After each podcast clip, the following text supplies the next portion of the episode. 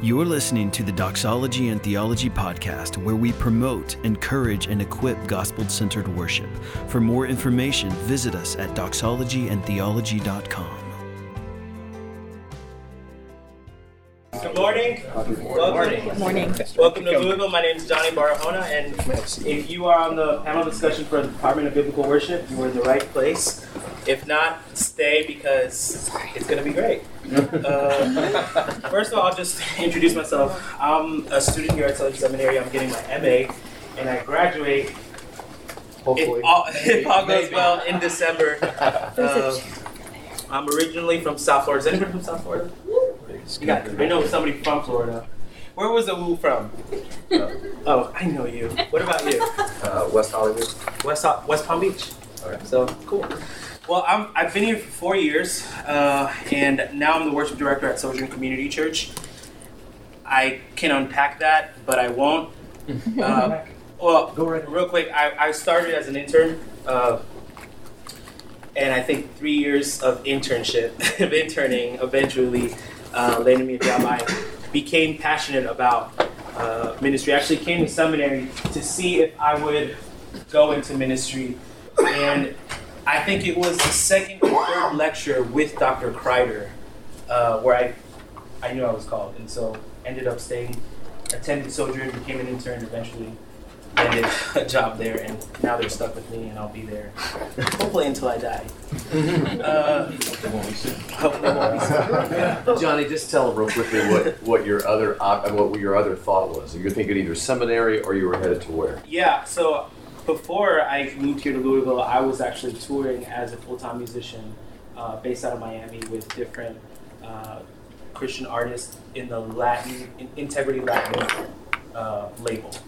Uh, for, uh, Ingrid Rosario, Christine D'Clario, those were like my top two uh, gigs, I would say. And then, yeah, felt called to go back to school, and the Lord opened the door to come here and be a part of Norton Hall Band. Uh, which started, yeah, four years ago. We were I was one of the first members, and uh, to yeah get the get the worship program started here at uh, Southern Seminary, and so yeah, did I cover that? Yeah, you did well. Awesome. Well, I want to introduce our panelists. Um, I'll just let you guys introduce yourselves. So if you want to go ahead. Oh, thank you. I'm Scott Cannell, and I direct the undergraduate program here for music and worship studies. I'm worship pastor at First Southern Baptist Church in Floyds Knobs, Indiana, just across the river.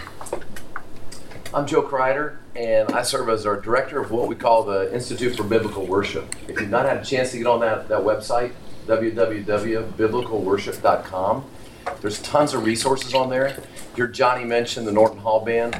Uh, there are several videos on there, but all the lead sheets are on there for you as well, to just download lead sheets. Uh, we, we're it's more of the hymns. I think all of the songs we've recorded are all hymns, um, and uh, so we just do them in a, in a little different way, uh, modern way. So all those lead sheets are there, but there's also a lot of other uh, really, uh, we hope, helpful information on there for you.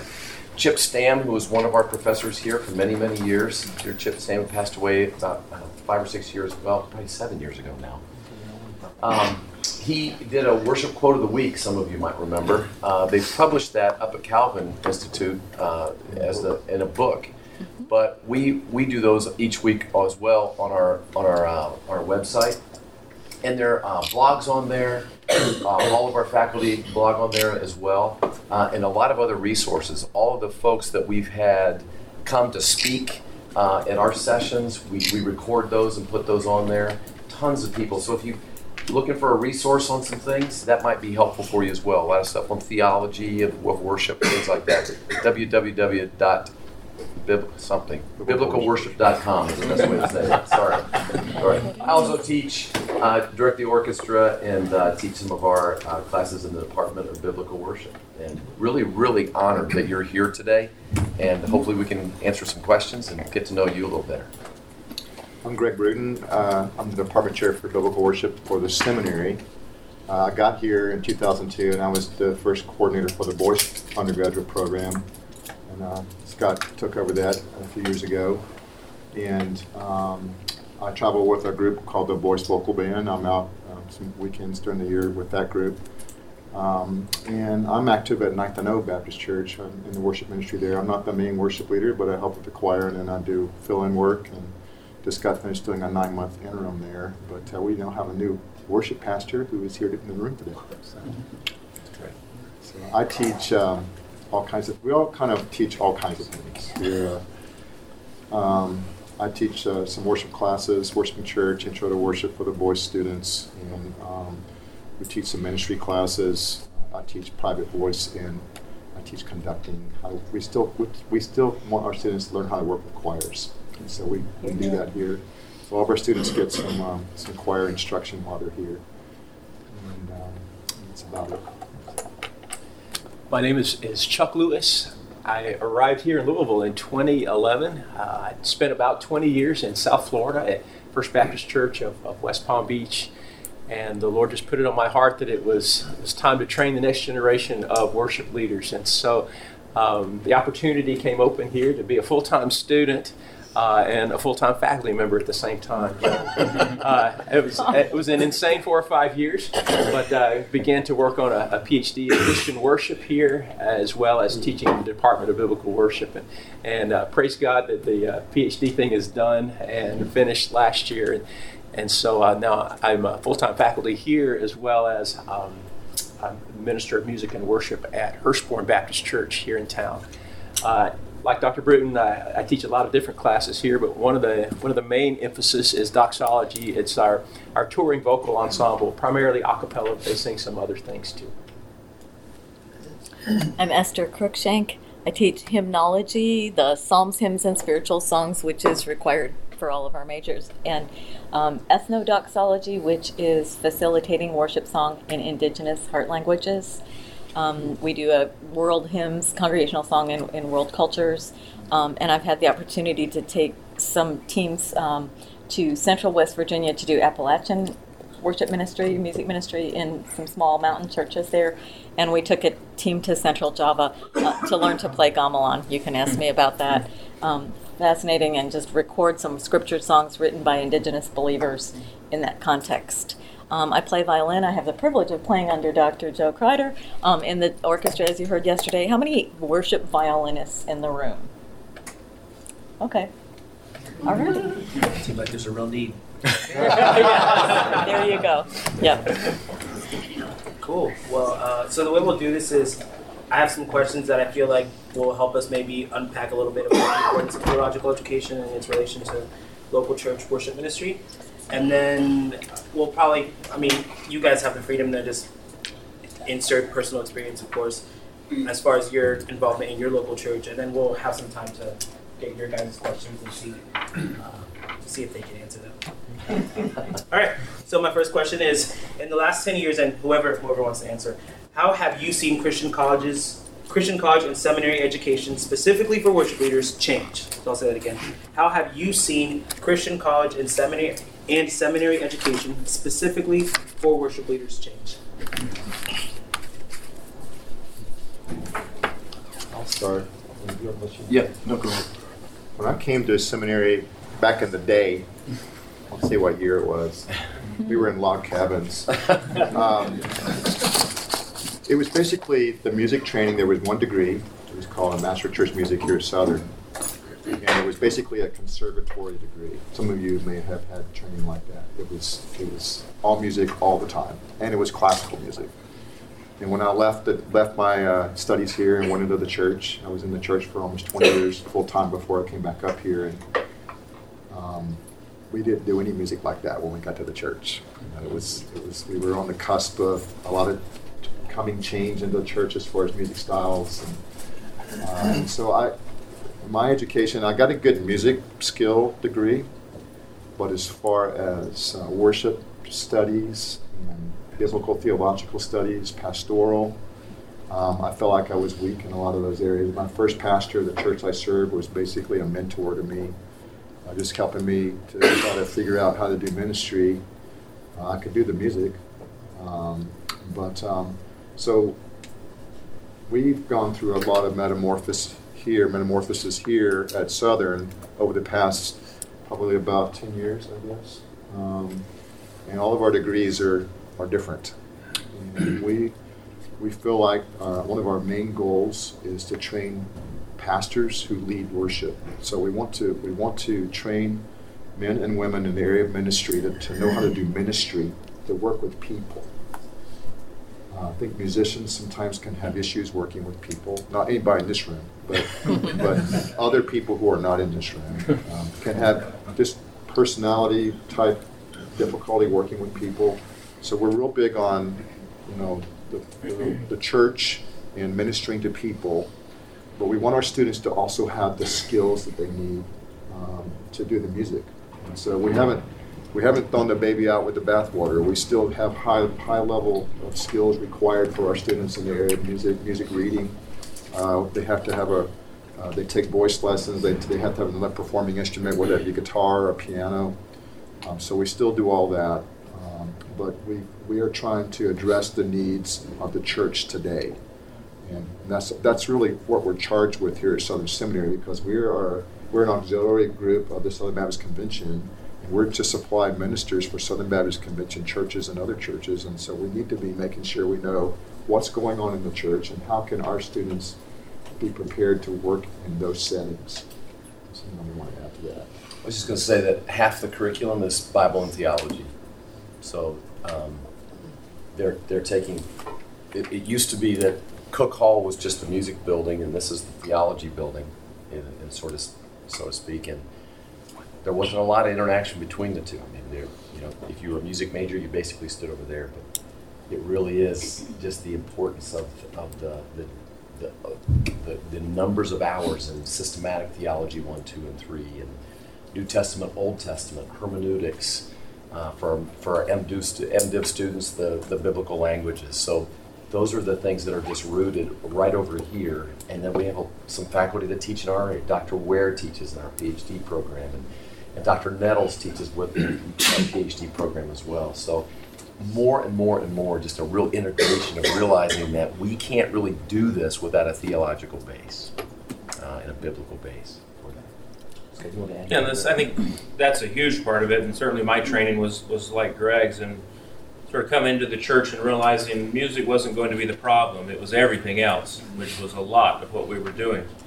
But with that change in the last ten years has been the catching up with where the church was on music, because we had seen this huge continuum shift from what the seminaries were training for to the churches saying, you know what, we don't want that graduate anymore, because we think we can get a guy to play guitar and do better for the style that we want. But about ten years ago, they stopped, they got disenchanted with the guitar guy because he had little to say that they wanted to hear, because there was not a lot of substance. So we wanted to create a program that was training for what the church was really asking for, which was this thoughtful, uh, deeply um, trained in, in the theolo- theology of worship, theology of who God is, but also musically relevant to what was going on in the church. And so I, I remember just very uh, symbolically going out to meet a church in, in Maryland who had been looking for a worship pastor for five years. And they we had a common contact, so I went out to sit down with their committee, and they, they just sort of laid it on the table. We've been looking for a guy for five years, and we can't find him. And we're trying to figure out why we can't find him, because all we are getting are resumes of music guys. We need a pastor who knows how to lead worship. And I said, that's a that's a brilliant thought. And we are just now figuring out that's what we need to have been training. And we're there, there. We're just having need some time to get them out of the pipeline. One of the things that Scott just said, the word musically uh, relevant, uh, we think about that term now really as musically diverse. We still are, are, are very much uh, choir and orchestra. We love those things. Uh, but the modern worship language is here and, and here to stay probably for a long time. So uh, if you wander around the, uh, the Cook Hall, especially in the, the lower sections of Cook Hall, you'll see um, laboratories that don't exist in, in many educational facilities like this. You'll see an, a, an acoustic guitar lab. And you'll see a drum set lab. Uh, you'll see a bass guitar lab. you'll see a keyboard lab, and then we want all of our students to be able to, to speak these languages and to be able to say more to their drummer than just play something softer, play something different. um, Although softer is usually good. Yeah, softer is um, Our goal, though, is to equip students to be able to function well in, a, in musically diverse environments. So, Johnny, if, oh, yeah. I, if I can take it back twenty years. Okay, so I've been here. Um, I came in ninety-four. In nineteen, I, my apologies to you people right here. I hate this screen. Um, in ninety-nine, we started the worship program here. In two thousand, brought Professor Stam as the first worship professor. And um, our schools have merged twice since. I just want to echo what everyone else has said. We've seen, I've seen just um, increasing integration between the schools here now that all of the ministries other than senior pastor are in the Billy Graham School, and um, worship and missions and, and all of that.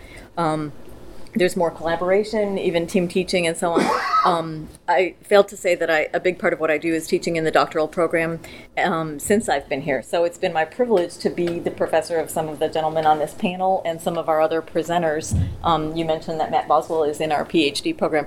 So um, we've seen... Um, in the past twenty years, you know, more professionaliz- professionalization of the worship leader. And I would say the rise of the worship pastor, is that roughly twenty, twenty-five years um, as a role um, where people, um, churches are looking for that, and, and schools are now like the establishment of worship programs, and we have the MDiv in worship leadership for that worship pastor role specifically. The other thing I would say is, the, is, since I've been here, the rise of the modern hymn. So I've been teaching hymnology this whole yes. time, and people were wringing their hands and saying to me, are we losing the hymns? Well, excuse me, just go to D and T, any of the plenary yeah. sessions. So this has been such a joy, and it's been a joy to be part of Southern Seminary, and Professor Stam was a big part of helping the Gettys throughout the two thousands. I think they first came in two thousand five, correct me if I'm wrong, and then almost every year after that, and their repertory grows, and, you know, In Christ Alone, um, of course, two thousand one, but um, just seeing now this as a movement. And then the rise of the retuned movement. So that has changed what I teach dramatically. I'm writing a textbook just to try to catch up with all of this stuff, but um, it's it's changed everything that we do. So we now we have students who are passionate researchers about archa- archaic hymns.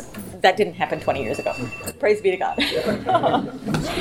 So I think you guys have already unpacked a little bit about the importance of a theological education as a worship leader, and mm-hmm. we've seen that in our institution with those two departments growing. Specifically, would you guys be able to flesh out why seminary, though? Because you can get, hopefully, you're at a local church level, you are receiving some theological education. But specifically, um, seminary. Talk about why seminary. I'll, I'll take a stab at that real quickly. One of the things that we like to tell our students is their theology informs their philosophy, which informs their methodology. If they're, if they're doing things methodologically that aren't rooted in a theology, then they're just try, probably chasing the C C L I top forty. It, it's just, what's the next cool tune to sing, without ever really thinking about what, why they're singing it, and what kind of what kind of information is coming through that song into the hearts and minds of their people who are listening and singing them. So, so as we as we think about that. And, and here's what I tell our students, because I'm one. Of, I was trained as a trombone player. I, mm-hmm. I mean, that, that's I, per, in performance degrees. It's confession. It's confession. yeah, well, from a clarinetist. Oh, okay. oh. Right there. All right, we've got some more clarinetists and trombone players. I love you, buddy. but I think, but I think one of the, the, the important things is is that for worship leaders and for for us. You don't know what you don't know. Mm-hmm. You, you just don't know what you don't know. And I and and for for to, to really study biblical theology, systematic theology, uh, hermeneutics, those things synthesize so incredibly well with what we do on a weekly basis. And and and as worship leaders of any whatever we do, we are we are giving them. We, what we're doing is basically helping them. In their minds, realize who God is. And boy, that is a stewardship that is, is significant. Am I saying that you can't be a worship leader if you've not gone to seminary? No, that is not what I'm saying. Just saying that we're passionate about this because there is such a pastoral role. There's such a, there's an amazing stewardship with this, that especially in our culture right now that is so antithetical against the gospel, if we're not singing songs that matter, and if we're not making transition statements and praying things that, as, as Mohler said yesterday, Dr. Mohler said yesterday, excuse me, Dr. Mohler said yesterday, if we're not doing that, then we're probably missing some things that, that could be so rich in, in the lives of our people. I know that from our own, my own my own situation at LaGrange Baptist, where I serve as the worship pastor there too. I believe the only thing we have of of any value to offer is the truth of God's word. Amen. That's it. It may Amen. be packaged in a song or a, a video or a soundbite or what things we say transitionally, but that's that's the only thing that we have to offer of any value. And by the way, that's enough and more than enough.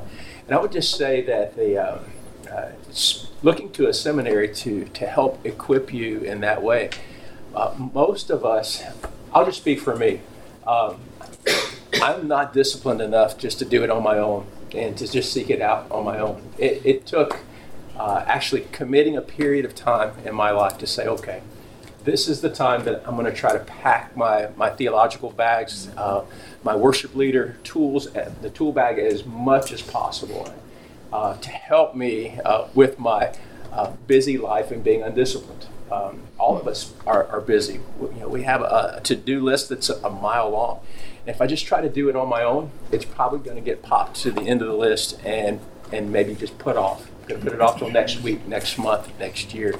But when you're involved in a seminary degree program, then you've got professors cheering you on, you've got cohorts, you've got uh, friends that are doing it with you, cheering you on, and it helps you to cross the finish line uh, in a greater way. I'll add to accountability, which Chuck was referencing, and, and then discipleship, which is inherent in the environment we're in, the community, to be a, a, around a group of people that are all desiring the same thing, and to have the kind of conversations you have, like at a conference, where it's intentional, and it's focused, and it's rich, and you want to just kind of stay here for a few extra days, or weeks, or months, or years, then that's what this environment does. It gives you that season of your life where you can be that intentional.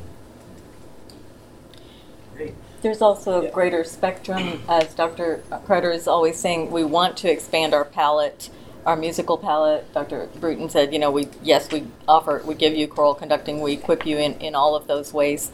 And so you'll have opportunity to to sing things and to, to do things that um, not every local church who has an internship is going to have those resources, is going to have um, that basis. So Doctor Crowder, you mentioned a minute ago that you were a trombone major in college, is that correct? Yes. So going back to prior education, how would you say, or any of you, um, how this worship program compares to the training that worship leaders are receiving now at Southern? The training that you received, comparing it to Southern? Guess I just think that what we're doing is what we all wish we had had mm-hmm. when we came through it. Mm-hmm. Mm-hmm. Uh, I did a music education degree at college, and then, then, then came to seminary.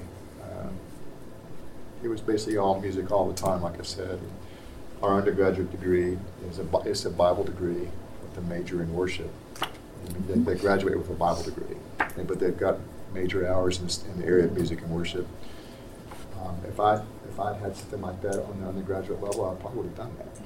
And if I'd had some choices now on the master's level, I would I would have done some different things then. I would have even done a different doctorate if I'd had the choices that we have now. Uh, because of my love for the church and my call to ministry, uh, I would have kind of taken some different avenues, but those those options were not there for me when I came up through the ranks. So I want to transition a little bit to specifically, we talk a little bit about the importance of theologi- theological education, specifically at Southern Seminary as profs. Um, just a few questions. First, what are the core characteristics that you believe the local church needs in a worship leader today, and how is that being taught here? You want to read it again?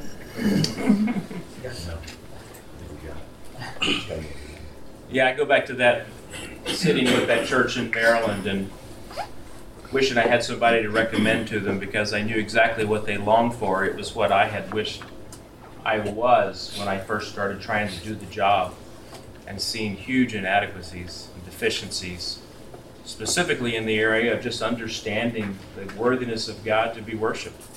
So when I would stand on stage, the music was ready and I could sing and the instruments around me could play, but when it came time to say something, it was hard to find anything inspiring. Let's sing louder. Let's do it better. Do it again. Let's do it again, yeah. Let's do it with a key change. Yeah. Let's do it a cappella, because that does something. Just the drums. More repetitive.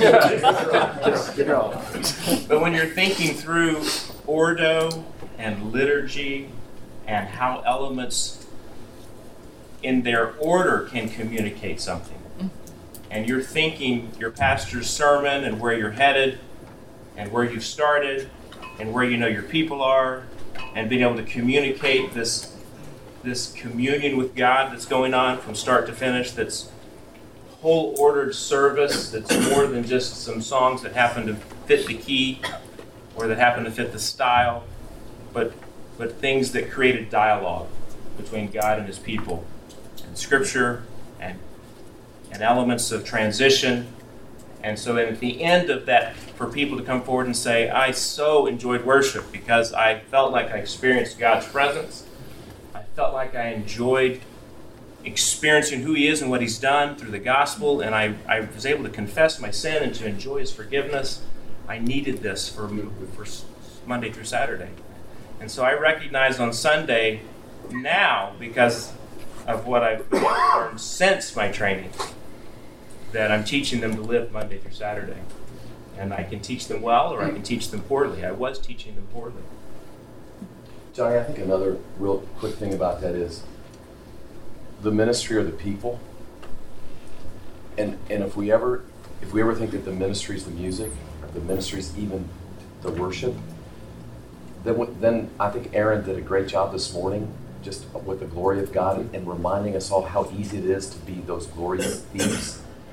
And and I think in the training side of this, or, or at least in the from from helping our, our students think theologically, like Scott has just said, how does that move from the platform to the pew, and how do we how do we begin to to to diminish that that barrier or that space between the platform and the pew, so that we're really serving, really serving the congregation, and that's a role of serving them, rather than, you know, being the the one in the, on the front, but but truly thinking, not being the point, but being the pointers.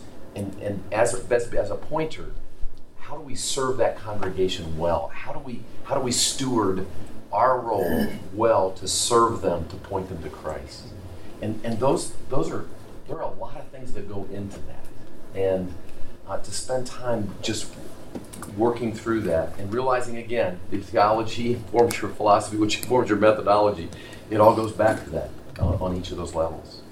You asked about core values. I think probably, I'm going to speak for us all, and you can uh, can jump in and say maybe that's not it, but I believe that our central core value is this, that what your congregation needs from you more than anything else is your holiness.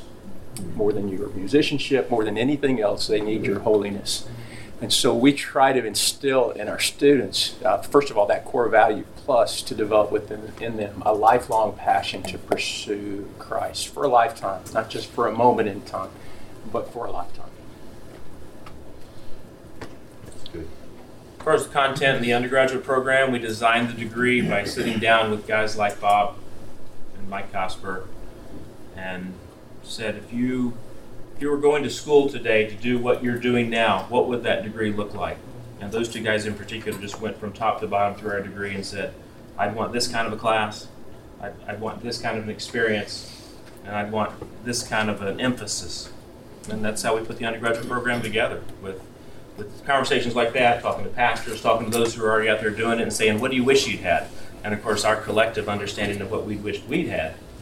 And that informed, I think, the, the, what's been a very successful implementation in the last five years of these new degrees at the undergraduate level.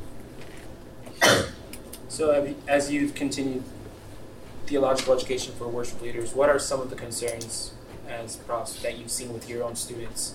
Um, and then in addition to that, I'll just go ahead and ask in your local church as far as worship goes and worship leading. Concerns for worship or concerns for... That you see, like, yeah, for worship, things that you, with your student body, um, which I would say probably very connected to the local church. I guess one of our main things of our students is what Chuck was talking about. It's just to um, make sure they're walking with Christ. And um, our program is not, I mean, we're able to, our classes are small, and so we probably have about one hundred fifty worship students here between the Boyce College and Seminary degrees. And all of our classes are twenty students or less usually. And we um, we, we teach private lessons, and um, we do mentoring with our students. Um, and I guess one of the things that we're just really, we can give them all the skills, but if they, they fall down in the area of their walk of Christ and their able to, their ability to fight sin in their lives, um, which just will disqualify them from ministry. Um, that's I always tell my students I thought that, that they're walking around with a target on their back. Um, I just feel like that for people who are in ministry, uh, any of us, that um, we have a very high level of expectation as far as how we're how we're walking with Christ, how we're in His Word, um, how we're fighting sin, our purity. Um, and our students today are just bombarded with um, some very evil stuff. They're just bombarded. And when I was that age, um, it was there, but it wasn't there to the point of what is there today. It's it wasn't just, on your phone. It wasn't on my phone. I didn't have a phone. No, I didn't. I didn't even know I needed a cell phone when I was in college. They weren't um, existed then. Well, if I was in the F B I, I bet I would have had. But um, I guess one of the one of the things that we are trying to do, we, we certainly want to train their minds and train their hands, but their hearts are very important, and so we we spend a lot of time just spending time with the students, just uh, trying to help them maneuver through family issues and uh, problems they had when they were younger and that, that have followed them around, um, and just trying to help them to see that how easy it is to um, to get the training, but to fail in the most important area, and that's your walk with Christ. So that would be that would be one of my concerns for for young worship leaders today is just their their personal discipleship and how they're handling all that. Johnny, I'll just say real quickly too, and this is a Harold Best quote for those of you who know Harold, Harold, and this is not so much on the spiritual side, although that is the foundation, I think. He would say that music is a wonderful, uh, a, a wonderful servant, but a horrible master. So, as musicians, especially, we, we can really become so enamored with the musical side of things that that becomes that becomes it for us, and that becomes it for the musician who stands in front of somebody, especially. And and not only is music a horrible master, or a, you know, a wonderful servant, but a horrible master in itself in a worship service. But it also can do that in the heart of a of a of a of a leader, is that they become more enthralled and more engaged and more consumed by the music, rather than. More consumed by, the, consumed by the song than the Savior. And when that happens, then we lose the balance of that, and and and then it becomes for a completely different reason. I think Aaron alluded to so many of those in his, in his message this morning, and I thought it was really powerful. So as younger players, as younger students come, and they're, they probably have, they probably think, they're, boy, they're really on track with this. They've had everybody tell them, you have an incredible voice and an incredible gift. You got to use this. And so yeah, that's true. But but are do they need to be maybe recalibrated in understanding that to, again to serve and to point rather than to be the point? And connected with both of those things is this real temptation for all of us in platform ministry to develop a, a public persona. That's right. That's detached from the private reality. That's right. and believing that's right. the public persona is the more important. That's right. And even buying into the, the thought that that's really all that matters. Yeah. So humility is something that they hear a lot about here, and the ways we evaluate for placement, for advancement, and for uh, for, for guidance. We we might have a, a tremendously talented individual that's arrogant who will sit on the bench until they discover the arrogance, uh, and, a, and a less talented but humble musician that we'll put in place. And I would recommend that for your worship teams. Yeah. Recommend that for your local church involvement. That, uh, music just is prone to the prima donna mm-hmm. personality. So is preaching. So is preaching. Thank you. Can I just add to that? Some of us had our training in um, musical training in secular institutions, and um, I was just speaking with our piano professor, um, Doctor Chokan. She is a brilliant Ecuadorian pianist and has a great testimony. She became a believer as an adult. And we were at a hearing last week, and she said, you know, um, the world has to be good because they give themselves to the music. We have to be good because we give ourselves to the Lord, and we play our music out of that. And we're all we all have unsaved musician friends, and, you know, sometimes they wonder why we aren't living for the music as they are. And so I think it's the integrity of our lives and our ministry over the long haul that is a witness to them. At least that's my prayer for my non-Christian yes. friends. Amen. Uh, sure, go ahead. Do you want to? Yeah, go ahead. Um, as a pastor, I've been in the church for twelve years now, and uh, this church has had a history. They've fired three worship leaders for immoral reasons. Mm-hmm. Now, I've got a young college guy. He's a great guy. I've known him for several years. He's doing a great job. So talk to me as a pastor. What do I do to help protect those who serve in this field of worship? And how can I help our churches know how to do that? Yeah. Uh, the first thing goes back to, I think, what I was saying before, is because of talent, we'll push somebody out there before they're ready. Mm. And then we'll see them fail and and wonder what happened there. But the maturity spiritually has to be the focus. There's a phrase that your talent can take you a lot farther than your character can sustain you. Mm. And that that aspect of character, um, you discipling that worship leader, and you you absolutely helping them to realize it's not about him, and it's not he is not the point. mm-hmm. and, and to help him realize that sin splatters. And the, unfortunately, the three guys that were left, because that sin splattered all over your congregation. Mm-hmm. It splattered on people that had impact on them, that had impact on others. There are days when we talk about, in a classroom, we'll talk about a worship leader who has fallen. And I said, I guarantee you that that worship leader in Timbuktu had no clue that there would be a classroom in Southern Seminary in Louisville, t- Kentucky, talking about his moral failure. And are we all susceptible to it? As much as we are every day. I'm capable of sinning as much today as I was yesterday. But the realization of that, and the and, and the encouragement and the discipleship of that, and the being in the Word through that, I think is just absolutely vital. But boy, talent can take you a lot farther than your character can sustain you. And the sustaining character is where we where Chuck said, the greatest need of our congregation is our personal moments. Our churches called them based on their talent. Exactly. Yes. And so many churches. Yes. And it's very hard to, it's just hard when you're calling a worship leader yeah. to know where they are in their right. personal walk with Christ, and they can have this facade. I think um, I, my first pastor out of seminary just took me under his wing, and was, um, we met, we talked a lot.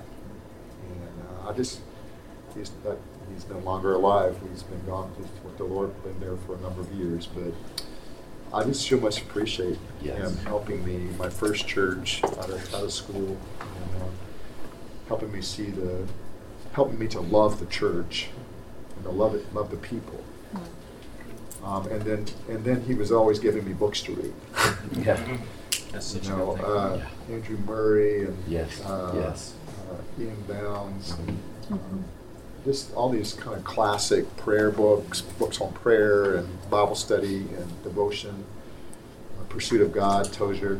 Um, I, I learned all, I didn't get that in seminary. I got that with my first pastor. And he was, um, he, I didn't know what he was doing, but he's basically just mentoring me through that whole process. And I, I always thought, well, this is what you do when you're on staff, you meet with your pastor. But that's not true, because uh, a lot of staff, the pastor doesn't meet with you. Right. And, uh, I would just say, as a pastor, the relationship you have with your worship leader is so important, uh, and the influence you can have. And I think that kind of can help you kind of gauge where they are spiritually as well when you're just meeting with them. And my my past, one pastor I served with, we just we prayed a lot together. Mm. We just prayed. And I, I think when, when you hear somebody's heart when you hear them praying for you and for the family and for yes. the church, and um, that would be, a, I think, a good guard for your staff. Your question, too, when you said they hired for talent, if a, if a search committee or a pastor could have just asked some basic questions, define worship for me. Mm. What does it mean to gather a congregation? And what's what, what are the purposes of corporate worship? Why do we gather? Biblically, what are the reasons we gather? And describe your own personal worship life. Describe your own personal that's, worship that's life. That's a great question. There are some questions, there are three or four questions that really hit to the theology of, of a person's understanding of worship that you could you could you could literally knock out three-fourths of a of a of a uh, you know resume list on the phone. Just be, just asking some of those questions, and and, and realizing that, uh, well, we, we get together and we sing songs. And that, thank reminds you me of this so great song much. I've been writing. Yeah, my, yeah reminds me of this great song I've been writing. Yeah, yeah. Thank you. Uh, yeah, thanks so much. Go back to writing your song. Yeah, yeah. Stick to songwriting. Yeah. I would add one other question to that. Uh, and that is a very difficult question to answer, to ask, but to ask, when is the last time you intentionally looked at pornography? Mm. It, committees do not ask that, and they need to know it. Mm. Pastors need to know that before they enter into a covenant agreement with their staff person. Thanks, Doctor Lewis. I, I have one more question, then I'll open it up for you guys to ask whichever questions you'd like. Um, In what ways do you see the worship landscape changing in the future? And how should we begin preparing for those changes? And I'll also add maybe some trends that you see right now. That's a great question. I, I will just start with the thought that uh, anything that gets popular tends to get trite, and worship's been popular for a while now, and it's also been trite in some circles. And so an attempt to reclaim, there's there's splintering in different directions. And I think it's going to be interesting to see where things do end up ten years from now. Are we still talking about a worship band as the main ensemble? Probably, but who knows? And and who's going to be the one to determine how the content of those songs? I mean, we, we, we're reclaiming historic hymnody. That's a win. That's a huge win. We're writing in a new hymn style, and I think that's a huge win. But we're still there's still a predominant voice of, of really unfortunately trite worship music that's real popular. And they're hearing it on the radio, or they, they see a YouTube video, and they want to do it in church. And that's often the worship leader that's doing that. So uh, there's going to can be continual struggle to maintain the biblical integrity of the text that we're putting in people's mouths every Sunday. Johnny, I'd like you to speak into this too. I'd be really interested to know how many of you live in a city where it's becoming more and more multicultural. That, that, that there's a church, there's more, yeah, just the area, not necessarily your specific church, but your area. Yeah, yeah probably, probably more than half.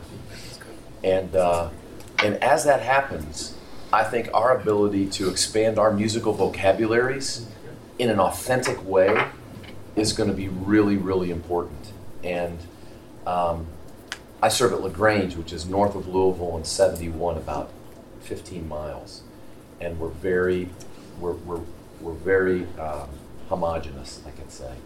Um, but more and more, I'm realizing that that's not exactly how our how our surrounding county is working. And Johnny, would you just say a little, talk a yeah. little bit about Sojourn and how that's done? I'm, if you don't mind me throwing that back at you. Yeah, I think, no, that's totally fine. Um, I think Ferguson happened, and I don't think any church um, with faithful pastors found themselves with this dilemma that they need to not be silent but see what the Word of God says about race and the legacy of race issues that we've had in our country. And so um, I think firmly that that doesn't even start with music. That starts with personal relationships and um, how the gospel speaks into that. And we've seen that at Sojourn. I mean, Mike Cosper preached a sermon, and usually I, I, I'd say a good number of people are like, amen, amen. But on that Sunday, the church was divided in half. And so it kind of exposed a lot of areas of growth there. And uh, it's been a journey that we've been on. I would say, yeah, how long ago was that? Was that three years ago? Ferguson. Ferguson? Yeah. I, that's definitely definitely a trend. I was actually talking to Doctor Crookshank last night about hymnody and how those how those two different cultures, black and white culture, come together um, with the hymns, and that's a, that's another panel. But um, she was actually telling me about some interesting trends and some research that you've been doing. You want to share anything about that? Um, keep going for a little bit. Which? uh, we were talking about Isaac Watts, and then talked about some other hymn writers that... Well, there's a lot being done on historic hymnody yep. that you would not have seen... A, uh, is that the right direction that I you were think, going? Yeah. You would not have seen a historic collection, a critical edition coming out that people are buying, you know, as a popular mm-hmm. um, thing that we're going to use devotionally and in our churches. So the the historical piece of that is is exciting. Now, um, since I've got the floor, the new, the new handbook on ethnodoxology, it has been put together by a team. Now, Ron Mann is here as one of our presenters. Um, Jim Crable, Robin Harris, there's a whole team of practitioners in the field of music missions slash, um, you know, serving the churches culturally, um, whether it's overseas or in a multicultural setting here. Chuck Stedham at Bethlehem was one of the first people to take that course when, when it was offered here at Southern, um, to try to, to to serve his congregation uh, there, which is very multicultural to Doctor Piper's congregation. Um, but this is a good source book. If you want more on this, go to world of worship dot org. Um, great website that you can download, you know, video and audio resources, but also the, the book itself is a collection of about one hundred forty articles by different um, missionaries, uh, ethnomusicologists, believers working in, in various contexts. And that book ranges from um, just using music in, in trauma settings, using music in refugee camps. It's a very helpful resource that could address a number, and, and using music in North American churches where um, the world is coming to us. What, you, is that a book? Uh, yeah. It, no, it is a book. The website is world of worship dot org, and you can buy the book on that website, um, but it's uh, Music and Worship in the Global Church, colon, an ethnodoxology handbook. Johnny, I just want to, you asked for uh, trends of what we see currently. Yeah, I think It, the worship wars of the eighties and nineties uh, led to a, a fracturing in many ways of the church. And I think currently what I see is a coming home, a coming home of, of all the generations, and a, you know, the labels of contemporary and traditional and blended and contemplative and those things beginning to, to pass away. And instead, uh, an embrace of every generation is important. The church is a family with God as its head, as its father. And families have young and old and in the middle, and sometimes we get to, to sing things that we prefer, and sometimes we defer to songs of another generation, both. Preference and deference, I think, is really, really important. And not just to defer to the song of another generation, but to defer joyfully. And I think that's how families function and families operate. And so I see the multi-generational aspect of, uh, of of church and worship as a family returning um, as mm-hmm. in the aftermath of the worship war. So I, I call it a coming home, and I pray it, it continues for a long time. Well, we'll open it up and just have around twelve minutes, I think. So yeah.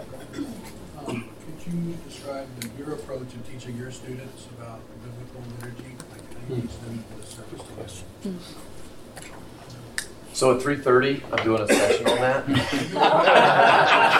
There you it's go. Called scripture guided liturgy. Mm-hmm. So, but we uh, uh, that's that we would say that would be one way that that we feel is really helpful for our students. Uh, but there, I mean, you know, there's the, the gospel arc. Uh, there is the you know the Isaiah model. There's the the, the dialogical model. There there are a lot of different ones. Um, I think probably. Uh, Matt Boswell was talking to our students on Tuesday, and he said he, he likes to think of it this way, the idea of God, uh, man, yeah, you, you, you're with me, yeah. So, you know, God, man, uh, Christ, Christ response.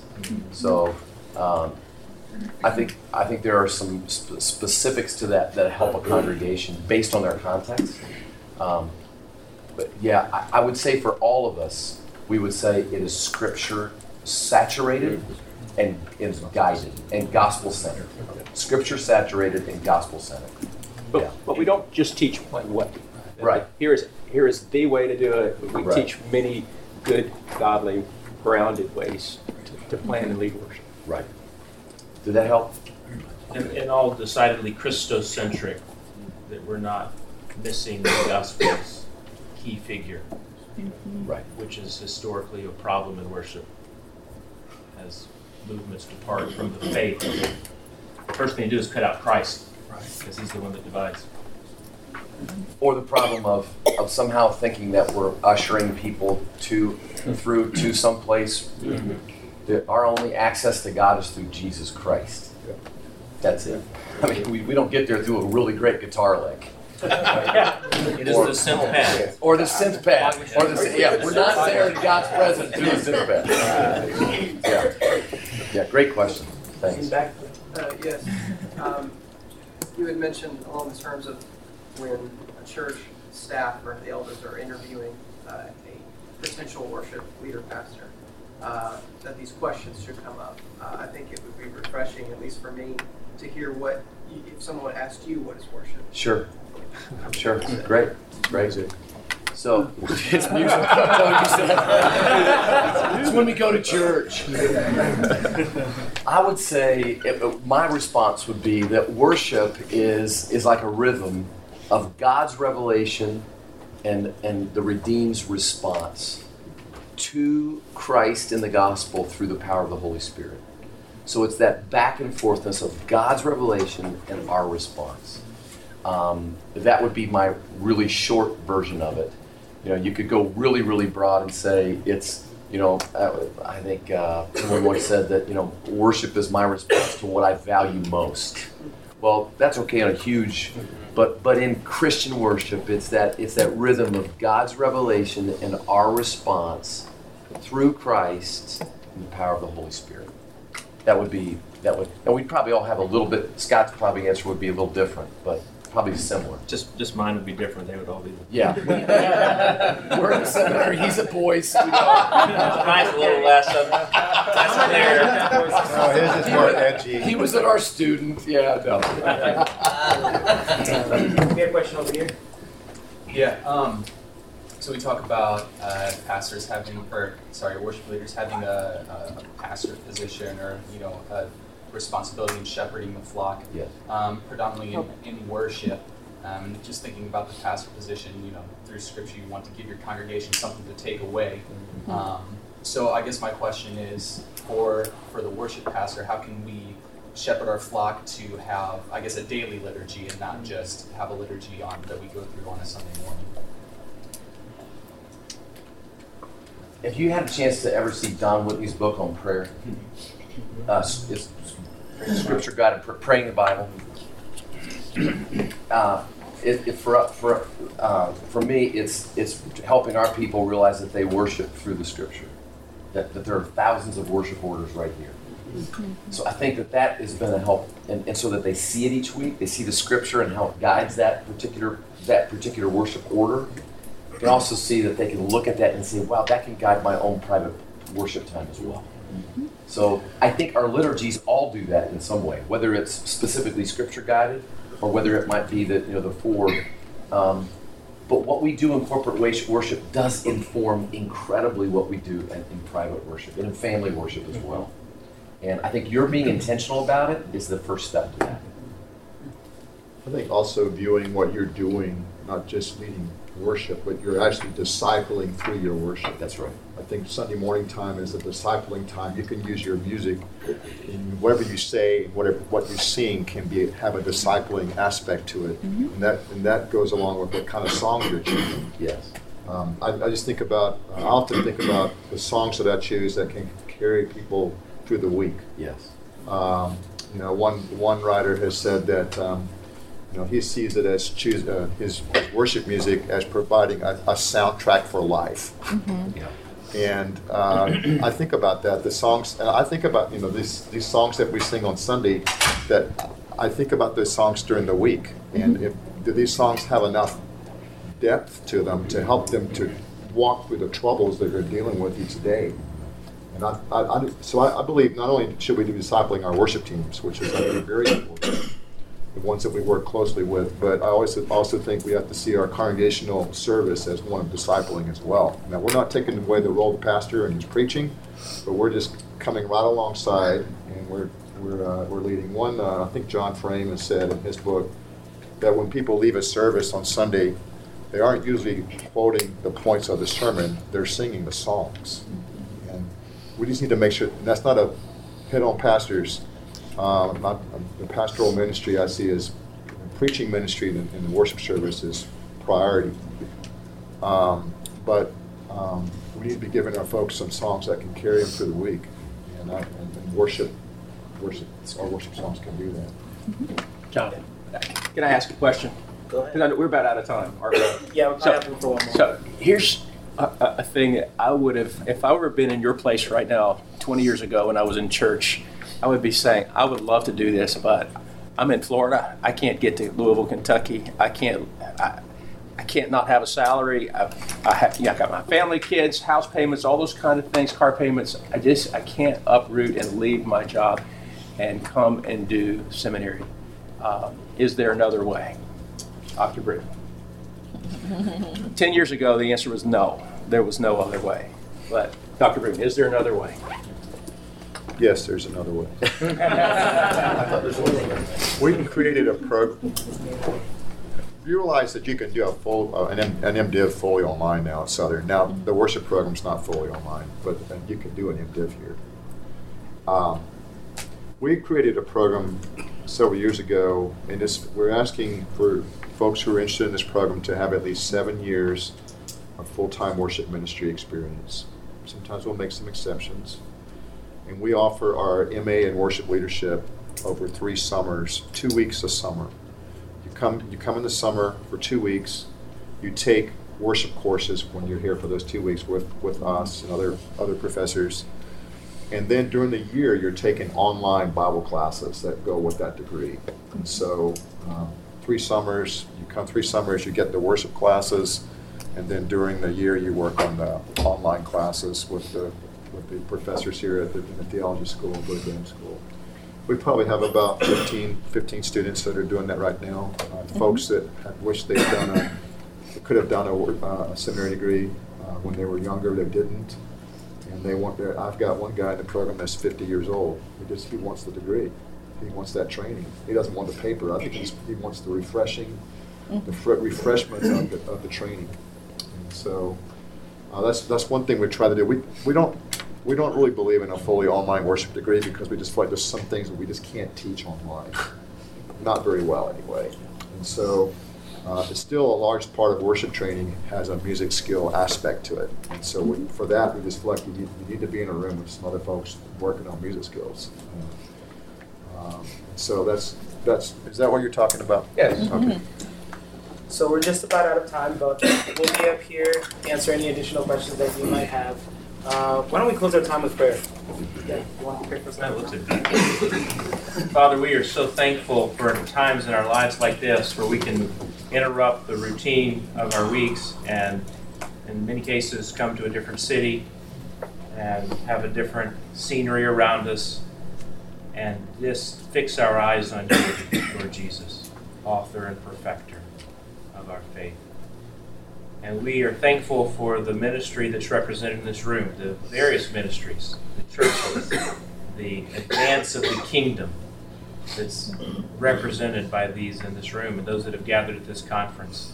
And our prayer, more than anybody coming to school here, is that the kingdom advance and the gospel be true and clear and expand around the globe, and that you use the people in this room that have gathered here in the most profound way to show that Jesus is truly glorious, that the gospel is absolutely true, that the Word of God is our only hope, and that in the way we lead worship, we are pointing emphatically to these things, that people be changed and that people live worship and present their lives as living sacrifices to you for your glory as a response to the tremendous sacrifice that your Son has made on our behalf. Thank you for forgiving us. Thank you for wanting to use us. Thank you that in spite of us, your kingdom stands forever. In Jesus' name, amen. Amen.